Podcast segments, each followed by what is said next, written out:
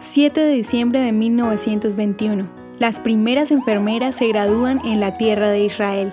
El Instituto de Formación para Enfermeras del Hospital Rothschild en Jerusalén graduó a las primeras 22 mujeres que recibieron un título de enfermería en el Yisuf, asentamiento judío en Palestina. La creciente población en Palestina de 1920 carecía de acceso para el cuidado de su salud. Brotes de malaria y la falta de infraestructura médica moderna fueron factores que impulsaron el fortalecimiento del instituto, convirtiéndose en un promotor de innovación para el mundo de Oriente durante un momento en el cual había pocos trabajadores de salud y escasas oportunidades para las mujeres. Para agosto de 1940, 266 mujeres judías, entre inmigrantes y nacidas palestinas, recibieron sus títulos con altos estándares formativos.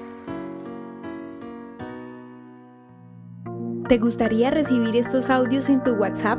Compartimos nuevos episodios todos los días. Suscríbete sin costo alguno ingresando a www.hoyenlahistoriadeisrael.com. Hacerlo es muy fácil. También puedes encontrarnos como arroba hoy en la historia de Israel en Instagram, Facebook, Spotify y otras plataformas digitales. Comparte este audio para que otros conozcan más acerca de Israel. Este proyecto es realizado por Philos Project. El contenido original de Hoy en la historia de Israel fue provisto por el Centro para la Educación sobre Israel.